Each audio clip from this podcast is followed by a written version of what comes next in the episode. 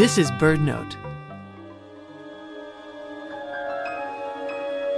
If this week's bright full moon pulls you outside, pause for a moment and listen. You just might hear nighttime migrating songbirds. Avid birdwatchers, particularly on the East Coast, use binoculars or telescopes to observe flocks flying across the face of the moon. A fascinating sight. The phenomenon is less easily experienced on the West Coast.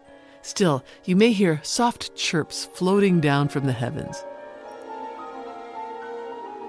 Most migrating songbirds, including warblers, thrushes, finches, and sparrows, prefer to fly under cover of darkness. There are several possible reasons. Fewer songbird predators are out at night, making for safer flight. The migrating birds use daylight hours to stop and feed along the way or rest in protected spots. Evening air is cooler, more dense, making it easier for birds to generate lift. However, scientists believe that the main reason songbirds migrate at night is the stars. Birds use the stars to help orient their northward journey.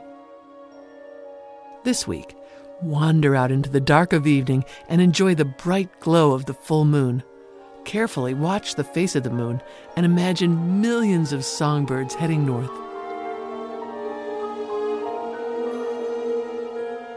For BirdNote, I'm Mary McCann.